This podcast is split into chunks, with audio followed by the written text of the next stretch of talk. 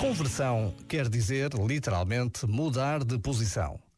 Às vezes é preciso virar a vida do avesso ou até mesmo nascer de novo para que o olhar saia da escuridão e se abra ao caminho da conversão.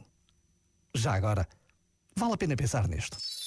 Este momento está disponível em podcast no site e na app.